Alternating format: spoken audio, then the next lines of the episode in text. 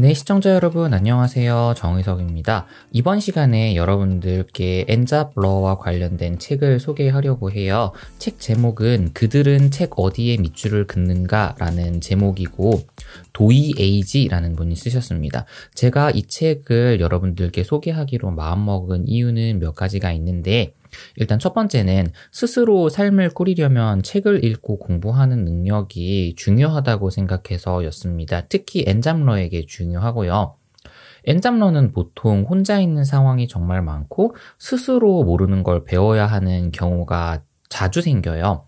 그래서 어떻게 학습하는지 기준을 세우는데 이 책이 도움이 될 것 같아서 골랐습니다.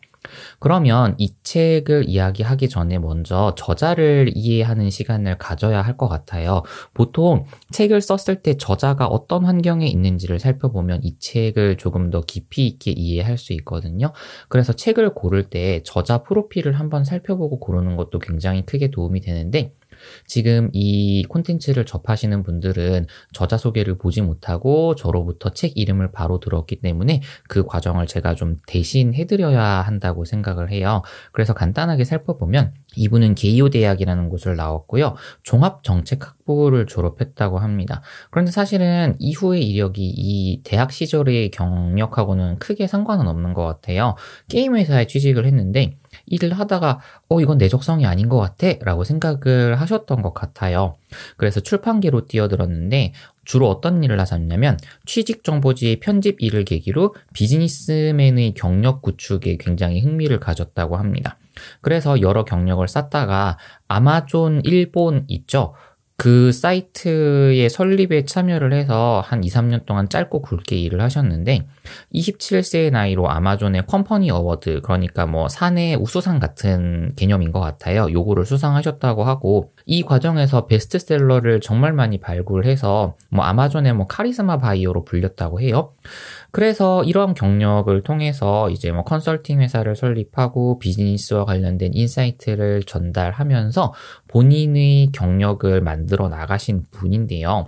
이분이 어떤 일을 아마존에서 주로 했는지 책에 나와 있어서 일부를 발췌해서 좀 읽어드릴게요. 주요 업무는 책 매입과 서평을 쓰는 일이었는데 일하기 위해 책을 읽었고 출판사를 방문해 정보를 얻었다.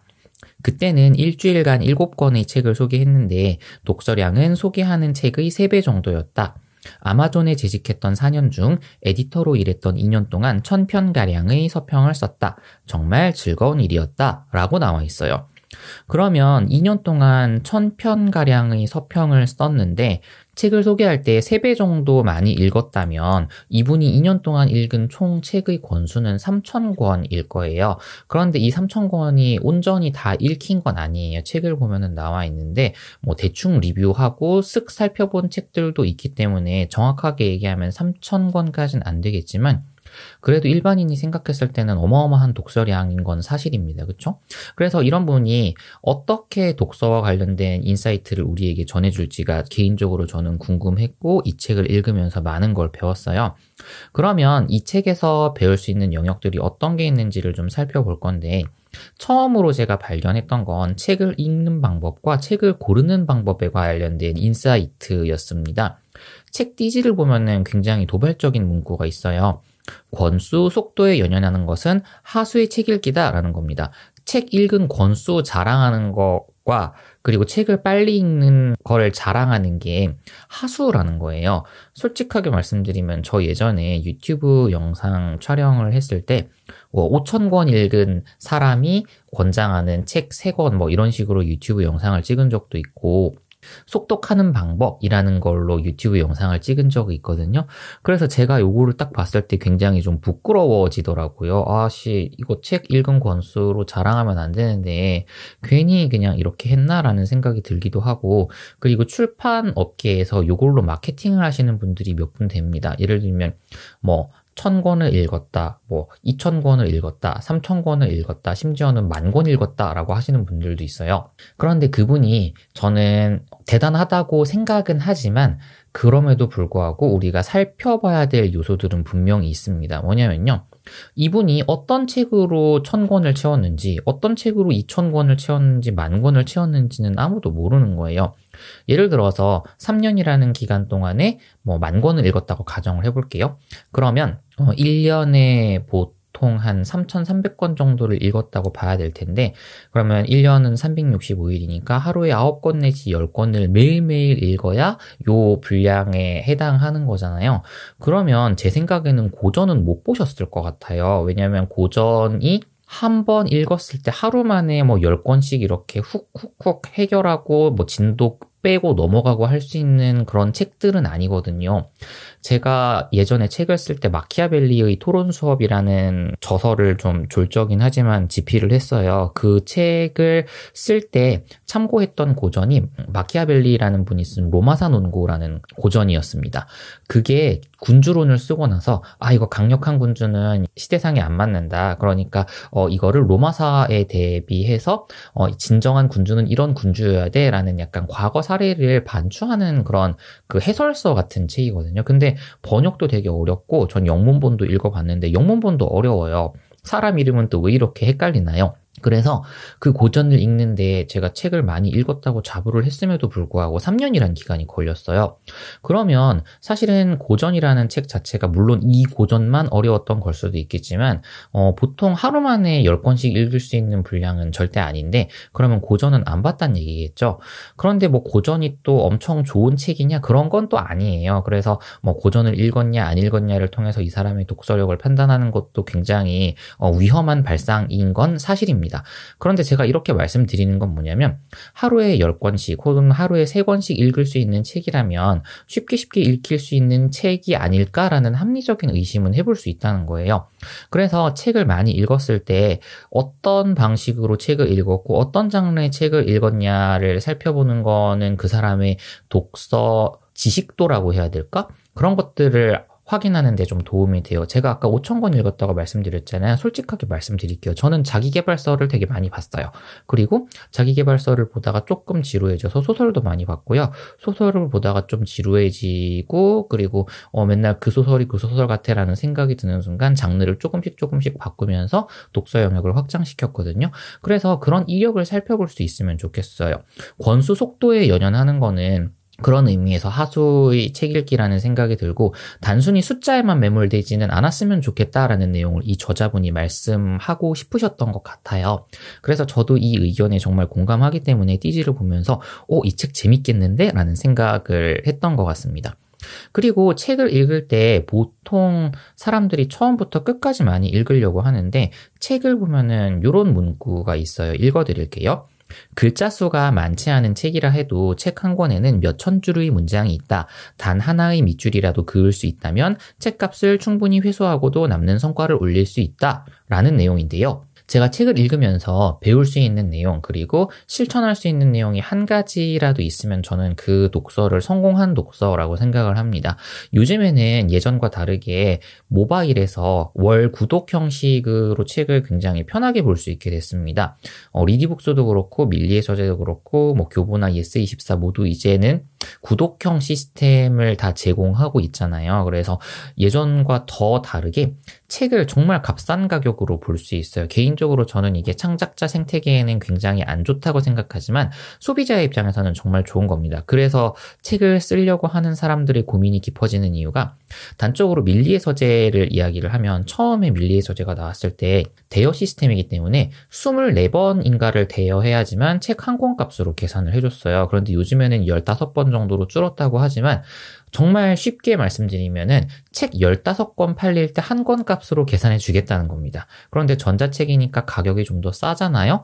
그리고 유통 수수료가 또 있고 하니까 굉장히 저자가 가져가야 될 포션이 적은 거예요. 그러다 보니까 맨날 출판 시장이 작고 힘들다라는 이야기를 하고 특히 그 출판 시장을 견인해야 될 콘텐츠 생산자들이 어 이거 너무 박한 거 아니야라는 이야기들이 많이 나오고 있긴 해요. 사실은 저도 글을 쓰는 작가이다 보니까 이런 부분에 되게 민감한데 그런 탓인지 어, 꽤 오래 전부터 종이책은 안 내고 있거든요. 그리고 출판사에 피해가 될 것 같아서 좀 무섭기도 한데 여튼 간에 음, 얘기가 잠깐 샜는데 다시 원래 이야기로 돌아오면 그래서 책을 편하게 볼 수 있는데 그 편하게 볼 수 있는 상황에서 책 한 권에서 한 줄만이라도 건질 수 있다면 저는 그 책은 성공한 책이라고 생각을 하는데 저자분도 이런 이야기를 하더라고요. 책 한 권에 몇 천 줄의 문장이 있다 라고 이야기를 하는데 정확하게 말씀드리면은 보통 책 한 권이 어, 10만 자에서 13만 자 정도면 나옵니다.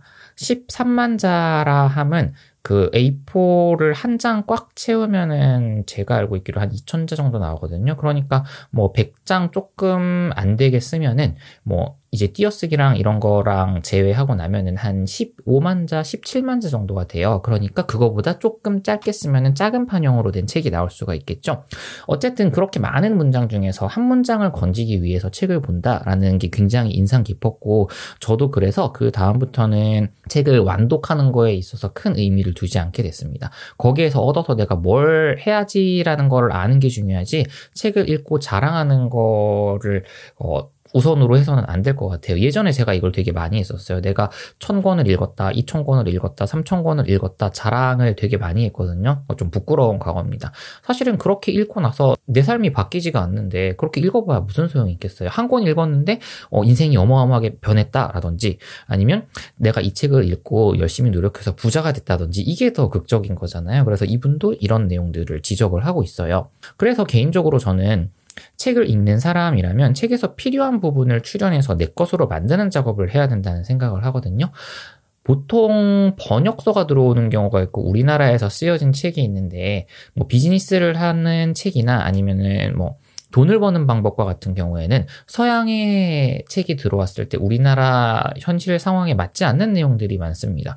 예를 들면 뭐 아마존에서 뭘 많이 했대요. 그런데 우리나라는 아마존을 많이 안 쓰잖아요. 아마존이 들어오지도 않았고 해외 직구밖에 방법이 없는데 그러면 이 시스템으로 큰 수익을 창출을 할 수가 없잖아요. 그러면은 쿠팡이나 네이버로 바꿔야 되나 뭐 이런 내재화하는 작업들이 좀 필요하다는 거예요. 단순하게 내용을 요약해서 앵무새처럼 읊는 게 아니라 그 과정을 통해서 나에게 정말 유용하게 도움이 될 지식이 무엇인지를 추리는 작업이 필요하다는 겁니다.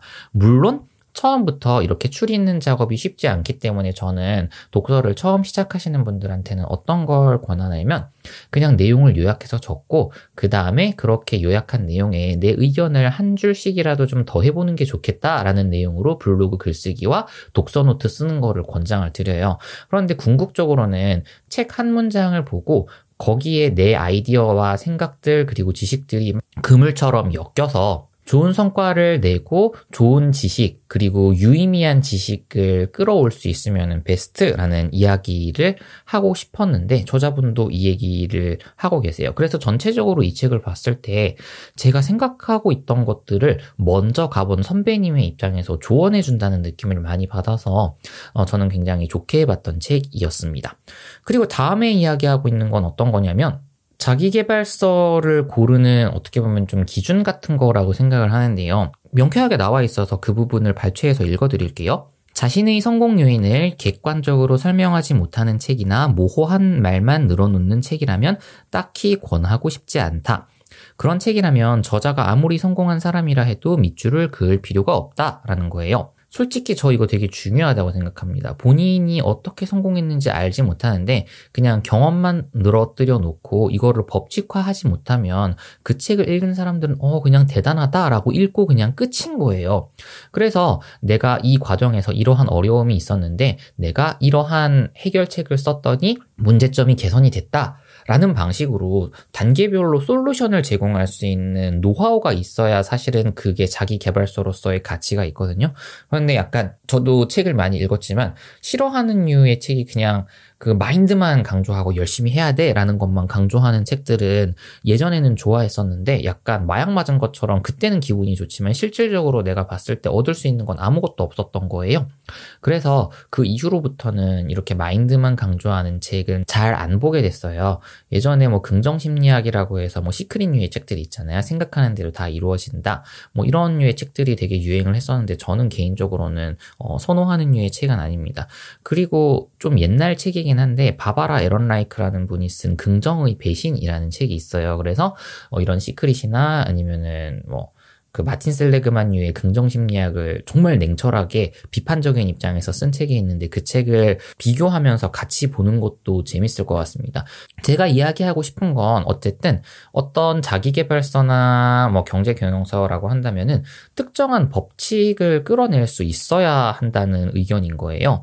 예를 들면 제가 그 사람들 사이에서 뭐 영상을 잘 찍고 블로그를 잘 하는 법 등을 뭐 이야기를 해주고 어떨 때는 강의도 하고 하고 있는데 그냥 단순히 어 제가 블로그 이렇게 해서 성공했어요 라는 걸 알려드리는 것보다는 첫 단계에서 초보자일 때는 이런 부분들을 잘 하지 못할 테니 어 여기 여기에서 어려운 점을 해결하시고 이렇게 글을 쓰면 편하게 글을 쓸 수 있으니까 이 방식대로 몇 개월 하다가 익숙해지면은 다음 단계로는 이걸 하시고 그 다음 단계로는 이러한 솔루션을 활용을 하시면 여러분들도 블로그 전문가가 될 수 있어요. 혹은 뭐 유튜브 전문가가 될 수 있어요. 이렇게 단계별로 솔루션이 있어야 되는 거예요. 그런데 제가 책을 많이 읽어보니까 이런 기초적인 솔루션을 담지 않고 있는 책들도 너무 많은 거예요. 그래서 어 이거 뭐지 싶더라고요. 그래서 저희가 책을 볼 때 이러한 내용들은 좀 걸러서 봐야 되지 않을까라는 생각을 했어요. 그리고 사실은 좋은 이야기가 내 비즈니스하고는 전혀 관계가 없습니다. 저희가 뭐 감동적인 문구를 듣자고 이렇게 비즈니스 전문 서적을 보는 게 아니잖아요. 그러니까 제가 어떻게 비즈니스를 성공할 수 있을까라는 insight를 얻을 수 있는 그런 정보들이 자기개발서에 들어 있어야 되는 거예요. 사실은 이런 의미에서 책들을 잘 살펴보는 게 큰 의미가 있지 않을까 생각을 합니다. 개인적으로 그래서 제가 생각했던 건 뭐냐면 만약에 이 콘텐츠를 접하고 계신 분들께서 글을 쓰고 콘텐츠를 생산하려는 마음을 먹고 계신다면 이러한 내용은 반대로 내가 글을 쓸 때도 적용이 돼요.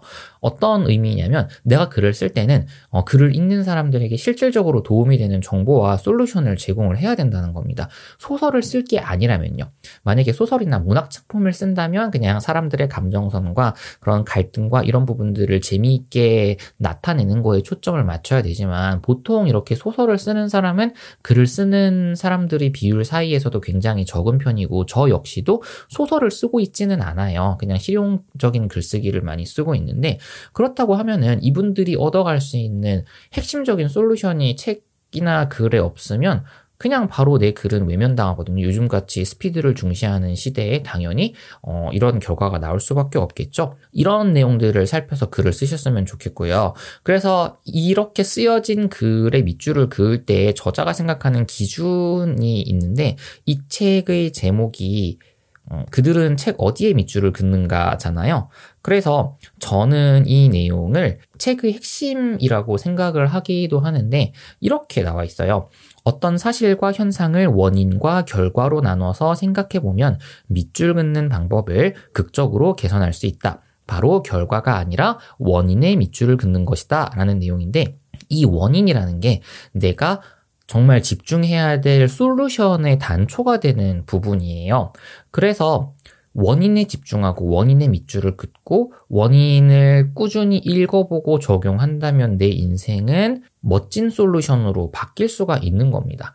이러한 내용들이 첫 번째 파트인 책 읽기와 책 고르기와 관련된 내용이었고요. 그 다음에 저자가 이야기하고 있는 건 요즘에는 책이 굉장히 많이 나오다 보니까 저자 프로필 검증하는 거가 또 필요하거든요. 그래서 저도 책을 고를 때 저자 프로필을 먼저 살펴보고 이 사람이 책을 쓸 만한 사람인가 라는 내용들을 확인을 한 다음에 목차를 살펴보고 어, 이건 읽어볼 만 해 라고 판단이 드는 순간 책을 사거든요. 그러면 이런 내용들을 어떻게 확인을 해야 되느냐? 일단은 프로필이 진짜인지 가짜인지를 확인을 해봐야 되잖아요. 책에는 어떻게 나와 있냐면 저자의 프로필이 진짜인지 가짜인지를 가려내는 건 중요한데 그걸 구분해내는 힌트가 있다. 먼저 경력과 자격에 주목하자. 실력으로 평가받은 경력인지 혹은 돈만 내면 취득할 수 있는 자격인지 아니면 참가하면 누구에게나 주어지는 경력인지를 가려내는 것이 중요하다. 이게 정말 돈 내고 자격증을 따는 거가 중요하기는 해요. 왜냐면은 정말 어렵게 따는 자격증이라면 그 자격증 자체가 약간 전문성을 대변하는 가치가 있는데 그렇지 않은 자격증도 굉장히 많죠. 그러니까 뭐 민간 자격증인데 따기가 어려운 거를 제외하고 그냥 뭐 잘 모르는 자격증인데 인터넷에 쳐봐도 잘 나오지 않고 하는 그런 자격증 같은 경우에는 어, 이 내용을 의심을 해볼 필요가 있죠. 그리고 실제로 뭐 했는지를 나타내는 경력을 저는 개인적으로 더 신뢰를 해요. 예를 들면 이런 겁니다. 유튜브 채널이 있는데 10만 구독자가 있어요. 뭐 100만 구독자가 있어요. 이거는 실질적으로 눈에 드러나는 성과잖아요. 1억 조회수를 달성했어요. 이것도 성과예요. 그리고 책을 뭐 10권 출간했어요. 20권 출간했어요. 책 판매량이 100만 부예요. 이런 것들은 정말 실질적으로 이 사람의 실력으로 드러날 수 있는 부분이라서 이런 경력이 많은 실전적인 저자의 것을 저는 개인적으로 더 선호합니다. 솔직하게 말씀드리면 제가 전문가가 아니니까 어디 어디 자격증이 많고 어느 대학교 나왔고 이런 부분들이 잘 안 믿겨지더라고요. 어, 그리고 회사에서 일을 해보니까 뭐 명문대 나왔다고 일을 잘하는 것도 아니고 뭐 지방 전문대 나왔다고 일을 못하는 거 아니에요.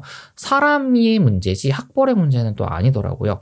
그래서 이런 내용들을 보면서 저자의 프로필이 진짜인지 아닌지에 대해서 검증을 할 필요는 있는 것 같아요. 그리고 이분이 일본 저자라서 어, 이 내용을 쓰신 것 같은데 한국은 제가 잘 모르기 때문에 이거는 일본의 상황이라는 걸 감안하고 들어주셨으면 좋겠어요.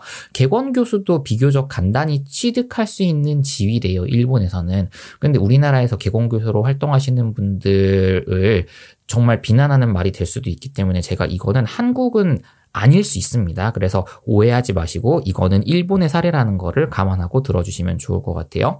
어, 한국에서도 그런데 만약에 개권 교수라는 직함이 어, 상대적으로 진입하기 쉬운 장벽이라고 한다면 이 부분 역시도 어, 아 이런 이력이 있구나라는 걸로 참고는 해볼 수 있습니다. 그렇죠? 그런데 보통 개권 교수님들 같은 경우에는 뭐 대학 교 졸업장이랑 대학원 졸업장이 있는 상태가 아니라 그냥 필드에서 전문적인 영역이 있는 분들을 섭외하는 건 맞잖아요. 그런데 그분들이 아까 말씀드렸던 어, 실제로 눈으로 수치로 보이는 성과를 낸 분이 개공 교수라면 그건 괜찮지만 뭐 딱 드러날 수 있는 명함이 없는데 개공 교수다. 그거는 저는 한 번은 의심을 해볼 것 같아요. 그래서 이런 내용도 좀 살펴보면 좋을 것 같고요. 그리고 이제 저자가 얘기하는 게 믿을 만한 프로필인가 하는 점하고는 전혀 다른 관점으로 저자의 신뢰성을 발견하는 경우도 생긴대요. 이게 어떤 내용을 뜻하냐면 바로 좋아해서 그 일에 매진하고 있는지의 여부인데 어 이거는 좀 개인적으로 제 자랑을 좀 하고 싶은데 저는 책 읽는 거 되게 좋아하고 콘텐츠 만드는 거 되게 좋아해요. 콘텐츠를 너무 많이 만들기만 해서 홍보를 안 해가지고 뭐 이제 성장 속도가 더딘 것 같긴 한데 지금도 어 콘텐츠를 만들고 있잖아요. 콘텐츠를 만들고 이 경험을 사람들하고 나누는 거를 되게 많이 좋아합니다. 그러니까 제가 전문성이 있다 없다는 대중들께서 제가 어떤 이력을 갖고 있고 어떤 히스토리를 갖고 있는지를 판단한 다음에 아, 이 사람은 이런 사람이다라고 최종적으로 결론을 지을 거잖아요. 근데 그런 이력 같은 경우에는 어, 주목해 볼 필요가 있다고 저자가 이야기를 하는데 어, 요 내용은 읽으면서 어, 내 얘기인가? 어, 감사한 이야기네? 라는 생각을 좀 하기는 했습니다. 아, 책을 읽으면서 약간 공감되는 문구를 만나면 굉장히 기분이 좋은데 이 책을 읽으면서도 제가 그렇게 느꼈던 것 같아요. 그리고 굉장히 조심해야 될 게 있는데 컨설턴트를 굉장히 중립적인 입장에서 바라봐야 한다라고 말씀을 하세요. 컨설턴트는 실제로 사업을 하는 사람이 아니라 조언을 해주는 사람이기 때문에 실전 경험이 많이 없다는 내용을 이야기를 해주고 계시거든요. 그래서 경영에 관한 조언을 잘한다고 해서 경영을 잘하는 건 아니다라는 내용을 이야기를 하세요.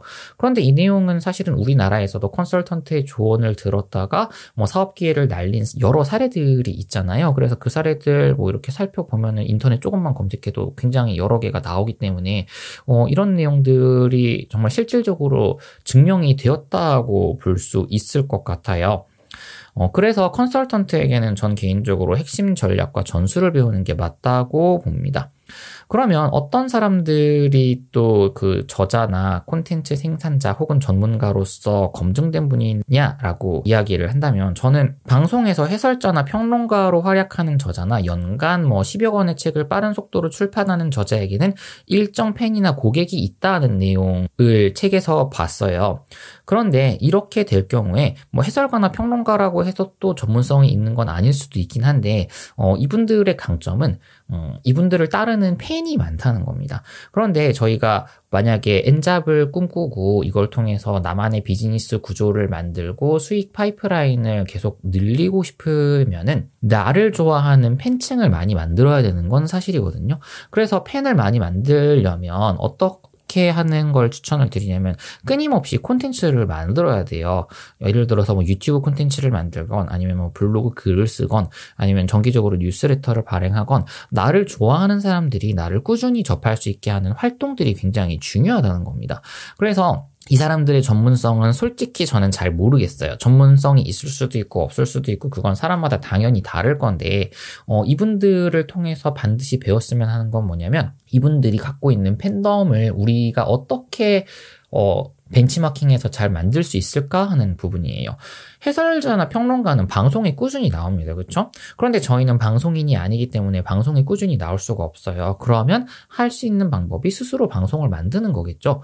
어, 보통 팬이 많고 유튜브에서 빨리 크시는 분들을 보면은 자체적으로 팬덤이 있었던 분들이 많아요.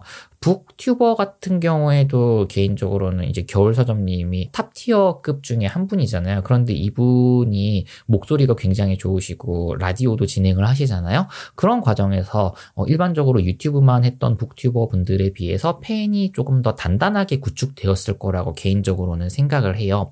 그래서 콘텐츠를 만드는 활동을 꾸준히 하고 그 활동을 통해서 어 나를 드러내고 나의 긍정적인 면 그리고 열심히 하고 있다라는 점 그리고 선한 선한 영향력을 행사하려는 그런 어, 착한 마음을 계속 이렇게 주변에 뿌려주는 거죠. 그러면 반드시 나를 따르는 팬이 늘어나게 될 텐데 이러한 팬들이 나를 전문가로 인정해주는 순간 내 파이프라인이 굉장히 탄탄하게 구축이 될 수 있다는 내용을 말씀드리고 싶었던 거예요. 그래서 이건 장기적으로 엔잡로로 가기 위한 중요한 활동이기 때문에 엔잡로를 꿈꾸는 분이시라면 저는 개인적으로 콘텐츠를 어떤 방식이든 꾸준히 만드는 걸 권해드립니다.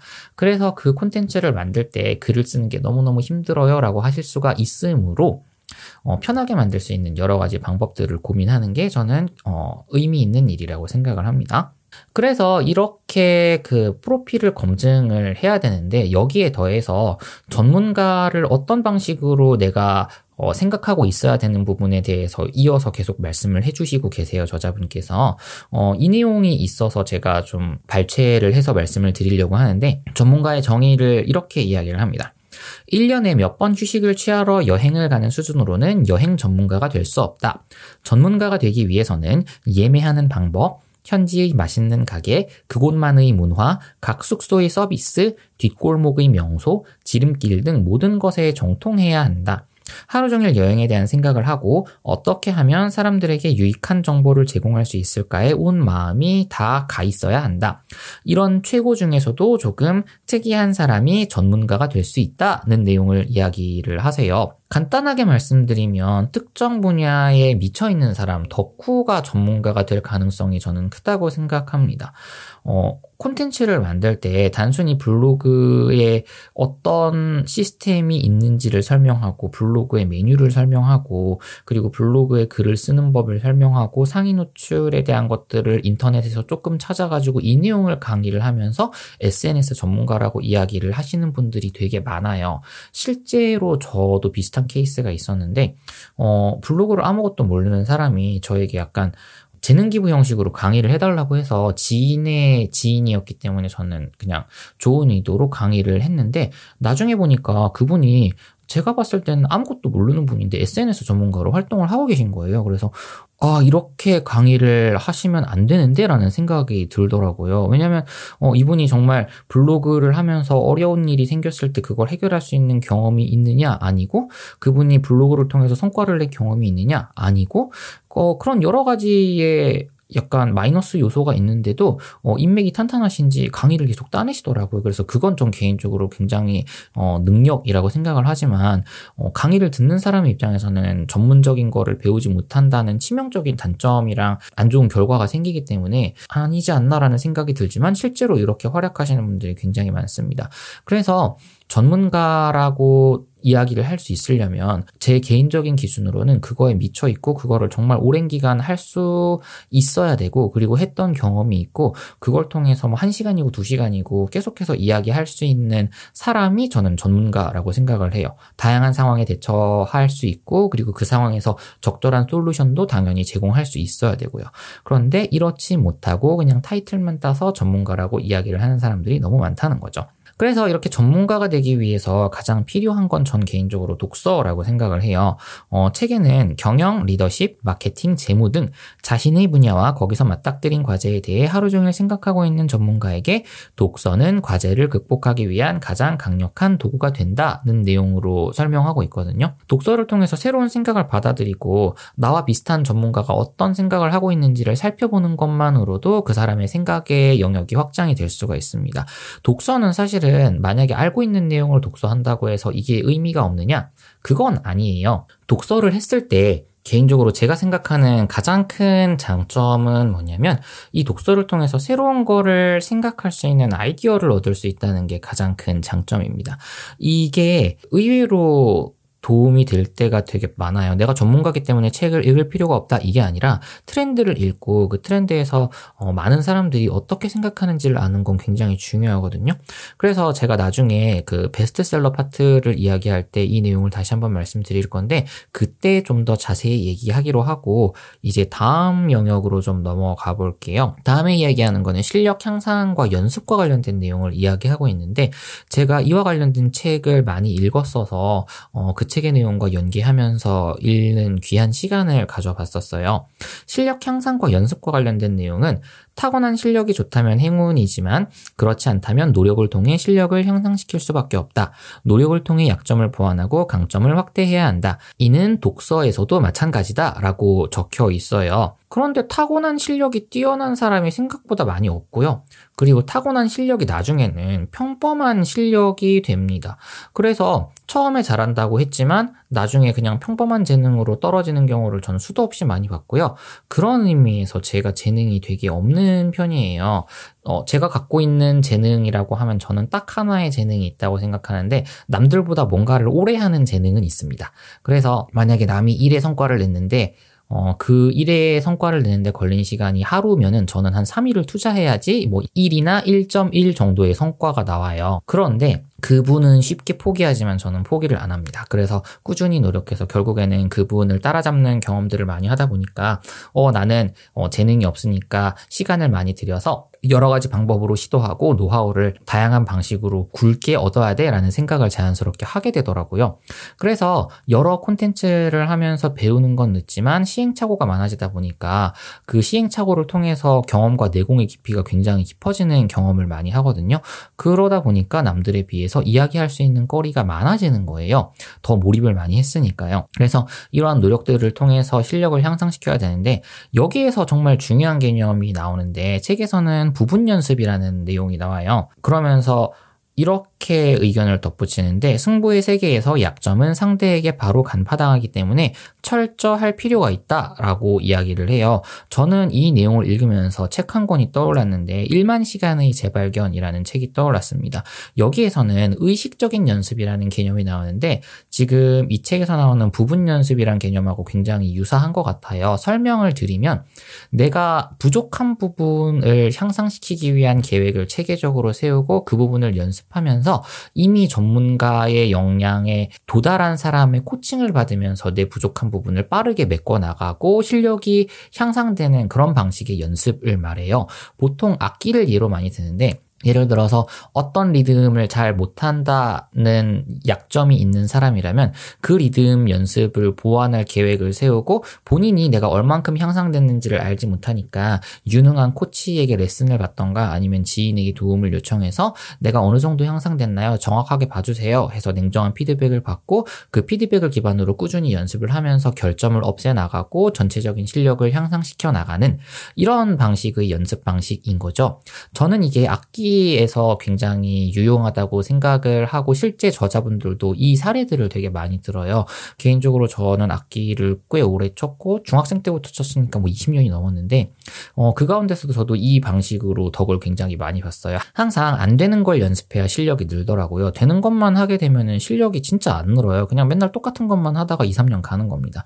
영어로 따지면은 이런 것 같아요. Hello, how are you? 했을 때 저희 교과서에 나오는 건 I'm fine, thank you, and you 잖아요. 그런데 이것만 3년 했다고 가정을 하면 영어 실력이 늘지 않을 거잖아요. 그래서 의식적인 연습 혹은 부분 연습은 이런 개념인 것 같습니다. 잘 안 되는 부분을 연습해서 내 걸로 만드는 과정을 계속 반복해야 좋은 성과가 날 수 있다는 거죠. 이 내용 정말 많이 공감하면서 읽었어요. 그 다음에는 이게 책 읽기와 관련된 내용이긴 한데 마케팅하고 비즈니스적인 영역도 좀 이야기를 하더라고요.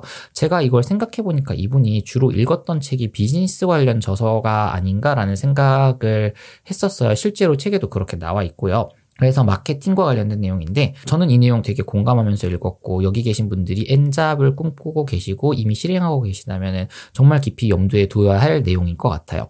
무엇이 고객 스스로 움직이게 하는가가 마케팅의 핵심이다. 영업을 강조하고 영업의 힘으로 잘 되고 있다고 말하는 경영자의 책은 의심하면서 읽어야 한다. 영업은 인간만이 할 수 있는데 인간만큼 비용이 많이 드는 자원은 없기 때문이다. 라고 나와 있거든요.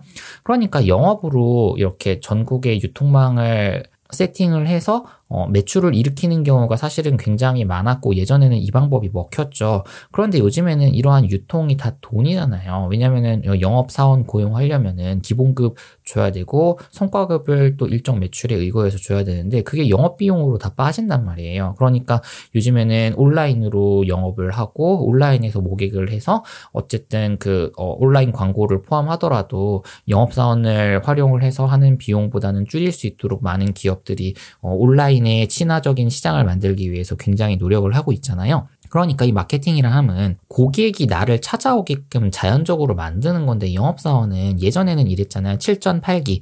어, 좀 싫어하더라도 계속 찾아뵙고 인사하면서 친해져서 결국에는 내 상품을 팔 수 있게 됐어요. 라는 이야기인데 요즘에는 사람들이 어, 빠른 것들을 좋아하고 어, 스팸 같은 경우에는 바로 차단을 해버리고 그렇게 귀찮게 찾아오는 거를 썩 달가워하지 않습니다. 시대도 시대니까 약간 사건 사고도 많고 해서 어, 이상하다고 생각하면 원천적으로 올 수 있는 기회 자체가 차단이 되거든요.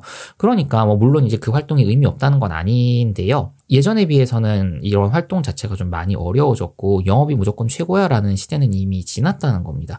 그래서 영업이 중요하지 않다는 건 아니에요. 이제 오해하실까봐 계속 강조를 하는데 영업은 영업대로 중요하지만 어, 궁극적으로 봤을 때는 영업이 필요 없는 활동을 만드는 게 마케팅인 거잖아요. 그래서 내가 가만히 있어도 고객이 나를 찾아오게끔 하는 그런 긍정적인 무언가를 만드는 게 사실은 마케팅을 하는 사람의 역할이고 엔잠러에게는 그 활동이 콘텐츠를 만드는 것 같아요. 사람들에게 도움이 되는 거를 계속 전해주면서 그 사람과의 좋은 관계를 형성하고 어 근데 제가 이거 하는데 좀 이제 같이 참여해 주시고 도와주세요라고 해서 그 사람을 통해서 수익을 만들어내는 게 합리적인 방법이 아니냐라는 이야기인데 저는 이 내용에 공감을 하고 있고 그렇게 해서 실제로 제가 N잡러로서 사업으로서 수익을 창출하고 있기 때문에 어, 굉장히 공감을 하면서 읽었던 파트입니다. 그리고 이제 베스트셀러와 관련된 내용을 굉장히 저는 insight 있다고 생각하고 읽었어요. 보통 책을 많이 읽은 분들은 베스트셀러를 되게 하찮게 생각하는 경우가 많거든요. 아, 그거 나도 쓸 수 있어. 뭐 이러면서 처음에는 되게 막 무시무시한 자만을 가지고 생각을 하기도 하는데 저는 베스트셀러도 나름의 의미가 있다고 생각해요. 제가 나름의 의미라고 했지만 그 나름의 기준은 굉장히 높은 수준의 나름입니다. 그래서 베스트셀러를 제가 왜 이렇게 좋아하냐면요. 어, 일단은 책의 내용 발췌한 것을 읽어드리면 보면서 설명을 해볼게요. 베스트셀러를 읽는 데에는 아주 큰 의미가 있다. 왜 그 책이 팔리는가를 확인하는 것만으로도 가치가 있기 때문이다. 이 세상은 소음으로 가득 차 있지만 시대의 변화를 예감할 수 있는 신호도 있다. 베스트셀러는 때에 따라서는 이런 신호가 된다. 제대로 잘 읽는다면 변화를 먼저 파악하고 잡아낼 수 있을지도 모른다 하는 거예요. 그 베스트셀러가 베스트셀러인 이유는 어쨌든 그 시대가 요구하는 무언가를 만족했기 때문에 베스트셀러가 돼요. 예를 들면 언제는 이제 정의가 유행하니까 인문학과 관련된 내용들이 많이 팔렸고요. 어떤 때는 지쳤어요. 그래서 어, 힐링과 위로가 담긴 책들이 많이 팔렸고요. 또 어떤 때는 이제 지금 뭐 코로나 시대다 보니까 뭐 온라인과 관련된 거 뭐 메타버스라든지 아니면 뭐 디지털 쪽과 관련된 책들이 또 많이 대세가 되고 팔리고 있죠. 그래서 이런 내용들을 살펴보면 베스트셀러는 그 시대가 요구하는 거를 제대로 제공해줬다는 특징이 있습니다. 이게 사실은 베스트셀러의 핵심이고 우리가 어, 사람들에게 어떤 걸 제공해 줘야 되는가에 대한 해답이 될 수가 있어요. 그래서 베스트셀러의 목록을 잘 살펴보고 우리가 이 내용을 어떻게 제공할 수 있는가를 살펴보는 것만으로도 사실은 저희는 어, 베스트셀러를 분석할 수 있는 좋은 능력을 키웠다라고 생각을 해요. 그리고 베스트셀러가 된 이유를 굉장히 명쾌하게 이야기를 하는데 이 파트 읽으면서 전 되게 재밌었거든요. 어, 저만 재밌으면 안 되니까 저도 발췌한 내용 읽어드릴게요. 그 책은 왜 베스트셀러가 되었는가? 정답은 단순하다. 평소에는 책을 읽지 않는 사람들이 샀기 때문이다. 항상 미간을 찌푸리며 난해한 단어를 쓰는 서평가가 산 것이 아니라 일반 대중이 샀기 때문에 베스트셀러가 된 것이다. 저는 이 말 되게 중요하다고 생각하고 콘텐츠 생산자의 입장에서도 콘텐츠 소비자의 입장에서도 생각해 봐야 될 어, 내용이 있다고 저는 판단하고 있어요. 베스트셀러가 된 이유는 책을 안 보는 사람이 많이 샀기 때문이다라는 게 사실은 진리인데 책을 안 보는 사람이 그 책을 살 수밖에 없는 이유는 굉장히 많습니다. 트렌드가 그렇게 형성이 됐다거나 이 책을 안 읽으면은 바보가 된다는 그런 시대적인 상황이 있었거나 어쨌든 이 책을 읽어야만 약간 힙한 사람이 된다거나 하는 여러 가지 기준들이 있을 건데 어, 콘텐츠 생산자의 입장에서는 그렇게 힙하게 만들 수 있는 공통적인 기준이 무엇인지를 끊임없이 고민해야 되는 거고요. 그리고 콘텐츠 소비자의 입장에서 봤을 때는 생산자가 쉽게 써야지만 어, 내 콘텐츠가 정말 많이 퍼질 수 있다는 거를 생각을 해보셔야 돼요. 제가 전 직장이 영어를 가르치는 교육 시장에 있었다고 가끔 뭐 블로그나 유튜브를 통해서 말씀을 드렸었는데, 음, 모든 교육 시장은 초보 시장이 제일 많습니다. 그래서 예전에 그 연예인이 했던, 지금도 연예인이 광고를 하고 있는, 야, 너도 할 수 있어. 라는 그 야나두라는 영어 플랫폼 있죠? 거기 같은 경우에도 보면은 저희 집에도 책이 있는데, 어, 기초 과정 이 정말 대부분이에요. 그래서 기초 문법을 만드는 법, 문장을 만드는 법 등등 해서 이거를 꾸준히 반복 훈련할 수 있게 되어 있는데 책 내용 자체는 영어를 업으로 사는 사람이 봤을 때는 굉장히 쉬운 편입니다. 그런데 그 쉬운 영어에 대한 수요들이 굉장히 많다는 거예요. 베스트셀러도 마찬가지입니다. 어려운 평론가가 뭐 어, 인문학적인 용어 써가면서 설명하는 거 사람들 원하지 않아요. 사람들은 쉽게 쉽게 이해되고 그리고 머리에 팍팍 꽂힐 수 있는 그런 칼 같은 글을 좋아합니다. 그러면 소비자의 입장에서 봤을 때는 이런 건데 그럼 생산자의 입장에서는 사람들에게 많이 읽히려면 내 글 자체는 쉬워야 되거든요. 그래서 제가 블로그 글쓰기나 기타 여러 가지를 할 때 강조하는 게 글은 짧게 쓰세요. 쉬운 단어 쓰세요. 그리고 단어를 중복하게 되면 어, 소비자들이 읽기 불편하니까 가급적이면 단어 중복은 피해 주세요. 수동태 말고 능동태로 쓰세요. 등등의 내용을 강의에서 이야기한단 말이에요. 그래서 이런 콘텐츠 생산자와 소비자의 입장에서 생각해 볼 수 있는 여러 내용들을 살펴보는 건 의미가 있다고 생각을 했는데 이 책에서 이렇게 이야기를 해주고 있습니다. 그리고 또 음, 관련해가지고 추가로 말씀드리는 내용이 전 이거 읽으면서 어, 저자분들 중에서 이런 사람들이 되게 많다는 거를 생각을 했었거든요. 어, 읽어드릴게요. 나는 다 알고 있다고 자랑해봤자 아무런 도움이 되지 않는다. 거기서 어느 수준으로 설정을 하면 베스트셀러가 되는가를 배우는 것이 능력 있는 비즈니스맨이다. 결국 배움이란 유추하는 것이다. 다른 세계의 것을 받아들여 나의 세계에 적용해 어떤 성과를 내려고 하는 것. 그렇기 때문에 유추로 아무것도 볼 수 없다면 독자로서 무능한 것이다. 이런 내용인데 이거는 책을 읽는 사람도 약간 좀 비판을 하는 거고 책을 쓰는 사람도 약간 비판을 하는 거예요. 그러니까 책을 쓰는 사람 입장에서는 내가 이만큼 알고 있어. 그래서 어쩌라고 인 거예요. 내가 이만큼 알고 있으면 이 이만큼 알고 있는 걸 독자들이 쉽게 알 수 있게끔 풀어서 써주는 과정이 중요한 거예요. 그래서 그거를 교육 과정에서는 뭐 과정 설계고 학습 목표 설정 뭐 이런 여러 가지 단계가 있는데 그런 것까지 이야기할 필요는 없지만 결론은 어, 내가 지식을 전한다면 지식을 받는 사람이 쉽게 이해할 수 있도록 만들어 줘야 된다는 겁니다. 그런데 잘 알고 있는 사람이 이게 되게 안 돼요. 요거를 이야기하는 게 지식의 저주라는 개념이죠. 인터넷에 치면 정말 많이 나오니까 한번 살펴보시면 좋을 것 같고요. 그리고 받아들이는 사람의 입장에서 는 다른 세계의 것을 받아들여서 나의 세계에 적용하는 거. 그러니까 내가 지식이 예를 들어서 1이 있다면 책을 읽는 지식이 만약에 0.1이 됐을 때는 1과 0.1을 더했을 때 그 이상의 것들을 만들어내는 게 학습자의 역량이라는 거예요. 그래서 제가 처음에도 말씀드렸지만 책을 읽고 나서 그 내용을 내 삶에 적용하려면 어떻게 해야 될 것인가라는 그런 실전적인 부분을 계속 이야기하는 것만으로 내 역량이 올라간다는 내용을 이야기를 했었는데요. 이 책에서도 이 내용을 강조하고 있는 거죠. 그래서 항상 책을 읽으면서 우리가 고려해 봐야 될 부분이 아닌가 하는 생각은 들었어요. 네, 그래서 제가 되게 긴 시간 동안 그들은 책 어디에 밑줄을 긋는가라는 내용으로 이야기를 했는데, 어, 제가 읽고 나서 보니까 이 책은 단순히 어디에 밑줄을 그어야 될 것인가라는 내용을 이야기를 하는 게 아니라 책을 읽고 지식을 만들어 나가는 굉장히 깊은 수준의 이야기가 쉬운 단어로 이야기가 되어 있어서 많은 분들이 읽기에 도움이 되는 책이라고 판단을 했어요. 그래서 어, 기회가 되신다면 이 책을 꼭 읽어 보셨으면 좋겠고요. 그리고 제가 중간중간에 말씀드렸던 뭐 1만 시간의 재발견이라는 책도 굉장히 좋으니까 같이 보시면서 아, 내 능력을 향상시키기 위해서 이런 것들을 해야 되는구나 라는 부분을 인지를 하셨으면 좋겠습니다. 네, 그래서 저는 오늘 여기까지 할 거고요. 다음 시간에 더 유익한 내용으로 여러분들을 찾아뵐 수 있도록 하겠습니다. 감사합니다. 안녕히 계세요. 안녕.